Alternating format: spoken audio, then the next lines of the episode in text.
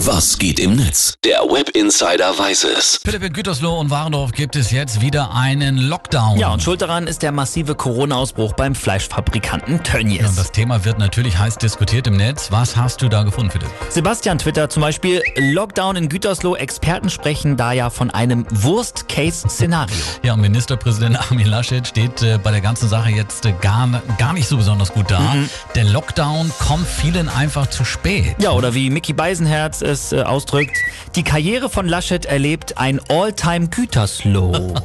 Okay, kommt flach, aber nicht schlecht. ja, genau.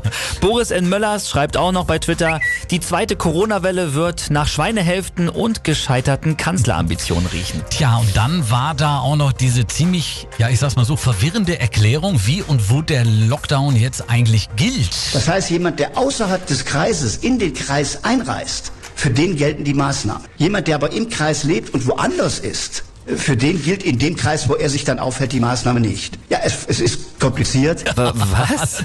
Olli, hast du alles verstanden? Viele User im Internet erinnert äh, diese Erklärung übrigens äh, an das hier von Edmund Stoiber. Wenn Sie vom Hauptbahnhof in München, wenn Sie vom, Flug, vom, vom Hauptbahnhof starten, Sie steigen in den Hauptbahnhof ein, dann starten Sie praktisch hier am Hauptbahnhof in München. Praktisch, ja, es ist ein, äh, ein Klassiker. Was ich mich allerdings frage, Philipp, glaubst du, in Gütersloh gibt's jetzt schon wieder Engpässe eigentlich beim Klopapier? Kann sein. Für viele Betroffenen könnten jetzt aber übrigens die Urlaubsplanung ins Wasser fallen. Es gibt nämlich schon erste Bundesländer, die Urlauber aus den Lockdown-Regionen nicht annehmen wollen.